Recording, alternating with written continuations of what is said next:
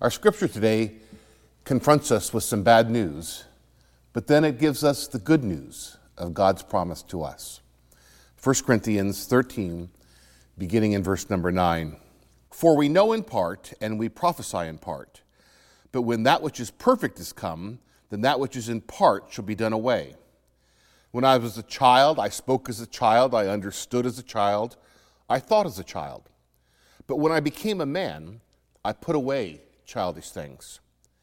For now we see through a glass darkly, but then face to face. Now I know in part, but then shall I know, even as also I am known. Well, I got some more bad news for you, and that is that I don't know anything. Oh, great. You, you tune into this show and you have a minister who doesn't know anything. Well, I don't want to seem to suffer from an excess of humility. So let me quickly assure you that you don't know anything either. Neither do the others. None of us do. Let us remember that we dwell in a world of profound mystery, and that the God that we worship, the creator of that world, is even more mysterious. Thomas Edison, one of the greatest minds of our country, put it this way we do not even begin to understand 1% about 90% of anything. So, that's not good news. But first, we have to come to grips with the idea of the mystery that we are surrounded with. And the first thing that we need to do is to admit our own ignorance rather than deny it. We try to deny it, but then when that doesn't work, that tactic doesn't work, I tell myself, well, I may not know much, but there are other people that do. For, for, for instance, doctors. I've always been impressed by the great body of their knowledge. And then a tragic thing happened. I became friends with some doctors. And in late night conversations, I began to understand the limitations of medical knowledge. I'm just reading a book right now by Bill Bryson called The Body and Owner's Manual. And it's a wonderful book in, which he explains all the different organs in, the body and their functions and what they do. But ultimately, so many times over and over in the book, he'll say, and we really don't know why this happens. Or the appendix. We don't even know why it's there, what it does. It's a, still a tremendous mystery to us. I remember years ago I saw the movie The Elephant Man with a friend of mine who was a doctor. And as we walked out of the theater, it's that movie, recall, about a, it's a true life story about a man named John Merrick. He, and he was so hideously deformed. He lived in Victorian England, uh, in London, and he was so hideously deformed that the only job that he could get was as a circus freak. And as we left the theater, my doctor friend said, Well, uh, Merrick was suffering from a very severe form of a disease called neurofibromatosis. And I said, Oh, interesting. So, what would you do for him today? And he said, Oh, nothing. We don't know what causes neurofibromatosis, and we have no idea how to cure it. But we do now have a name. Well, maybe all along in your heart you knew that doctors don't know anything, but certainly there are other people that know things. How about the hard sciences, you know, physics and those kind of things? But as you know, physics is based on or founded by Isaac Newton. And when that apple dropped on his head, he discovered gravity. And certainly we all know about gravity. Indeed, he developed a mathematical formula that says that two bodies attract each other with a force which is proportional to their masses and inversely proportional to the distance between them. Simple, right? We know all about gravity. But why? Why do two bodies attract each other? Why is there this force? We know how to describe it, but we don't know why it is or why it even should be. And again, on a more basic level, other than just describing it exists, we don't know anything about gravity. Well, and then closer to home, there are the theologians, the theology professors, the biblical scholars, the pastors. All you have to do is go to seminary to find out that they don't know anything. I had uh, the privilege to go to the Graduate Theological Union in Berkeley, which at that time was the largest theological faculty in the world. There were eight different schools that banded together to form this consortium, 280 professors. And if you were enrolled in one, you could take courses at any of the others. But as you went from school to school and course to course, the answers to the big questions were often very, very different. They weren't all the same. And then when you come to really important questions like, why was Jenny Thompson born without arms?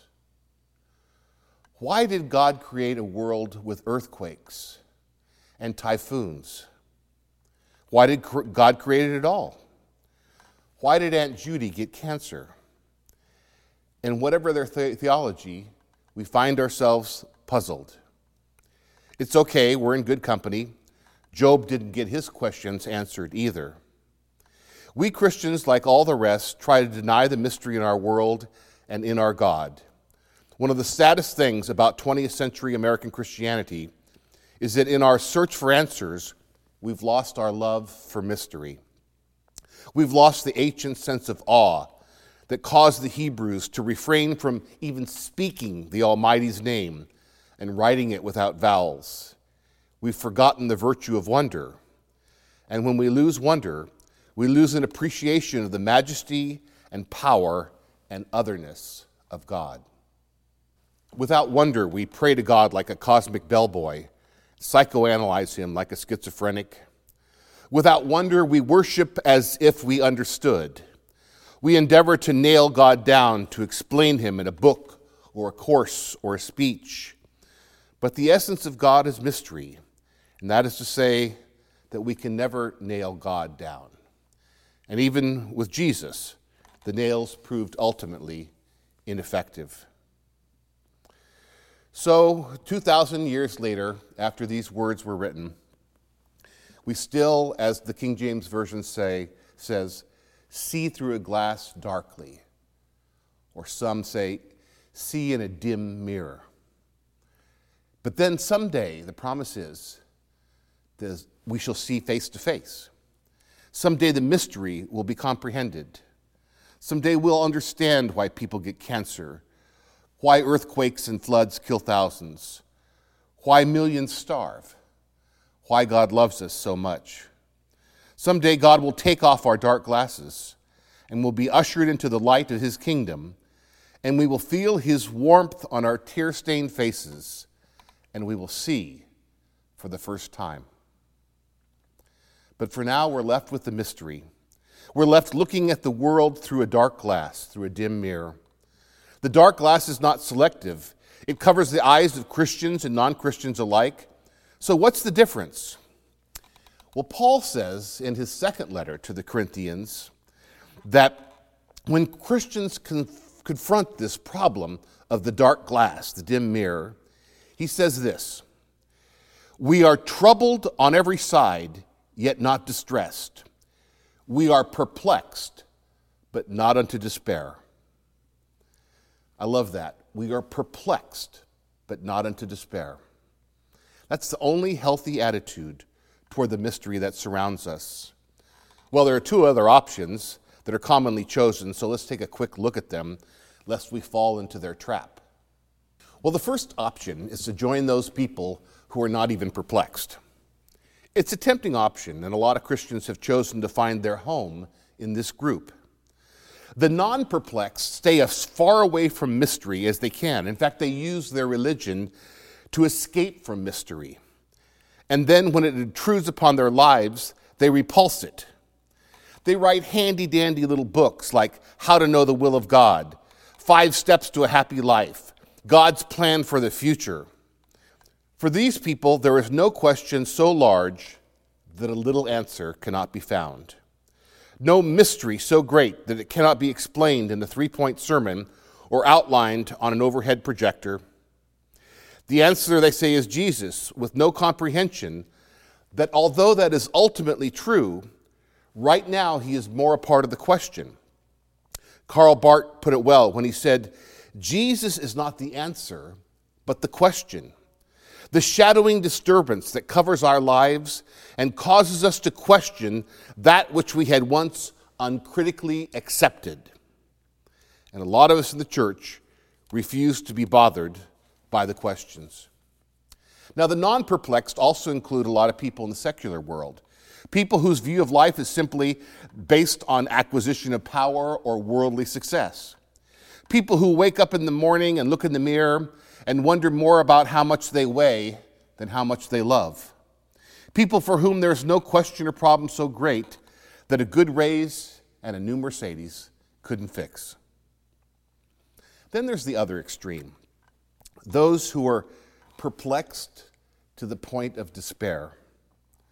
For some people, the mysteries and problems of this world prove so weighty. For some, the glass through which they peer seems so dark that they are driven to despair. They write plays like Sartre's No Exit, where existence is a living hell, or Beckett's Waiting for Godot, in which life is described as a meaningless wait for the arrival of nothing, or Kafka's The Metamorphosis, in, in which a depressed, sad teenage boy wakes up one morning to find that he has changed into a giant cockroach. Now that's depressing. Then there are the followers of Christ, whom Paul described in 2 Corinthians. He said they are perplexed, but not into despair. It's a tricky balance. Paul says that we are to accept the mystery and our lack of understanding and our lack of answers, and to acknowledge our perplexed state, but into no way despair. Rainer Maria Rilke, in his book Letters to a Young Poet, wrote to a young man Be patient toward all that is unsolved in your heart, and try to love the questions themselves. Do not seek the answers that cannot be given to you, because you would not be able to live them. And the point is to live everything. Live the questions now, and perhaps you will then gradually, without noticing it, live along some distant day into the answer. For the Christian, it's not a matter of perhaps, it's God's promise. That by living with God's questions in this life, we will have the answers revealed in the next. Why are we perplexed but not into despair? Because just as it's true, as Edison said, that we don't understand 1% of 99% of anything, it's also true that the 1% that we do understand makes all the difference in the world. What we do know is that Jesus Christ died for us, and that on the cross, God reconciled us to himself and gave us the promise of new life. If we only had that one verse, John 3:16, for God so loved the world that he gave his only begotten. If that's all we had, that one little thing, it would be enough to make all the difference.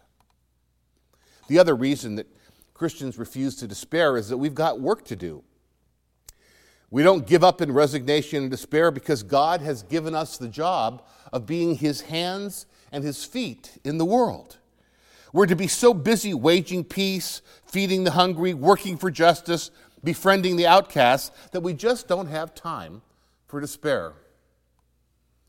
I heard the story of a young boy who went to a big church potluck and he was there and he came up to the oldest member of the church, this little old lady, her face all wrinkled. And he came up and he just looked at her and he said, If you're so old, how come you're not dead?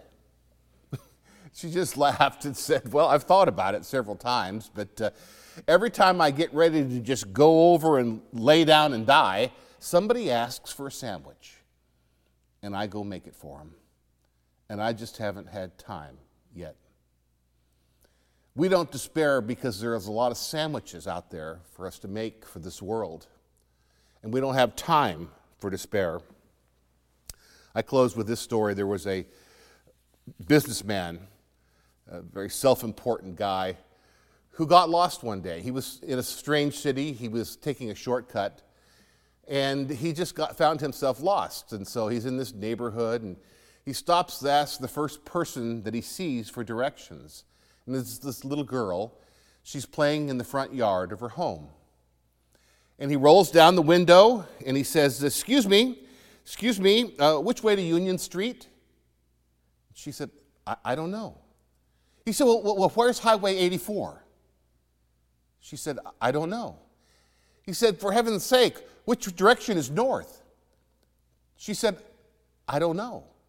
And he just exploded with rage. He said, You don't know much, do you? She said, No, but I'm not lost. I think that's going to be my new motto.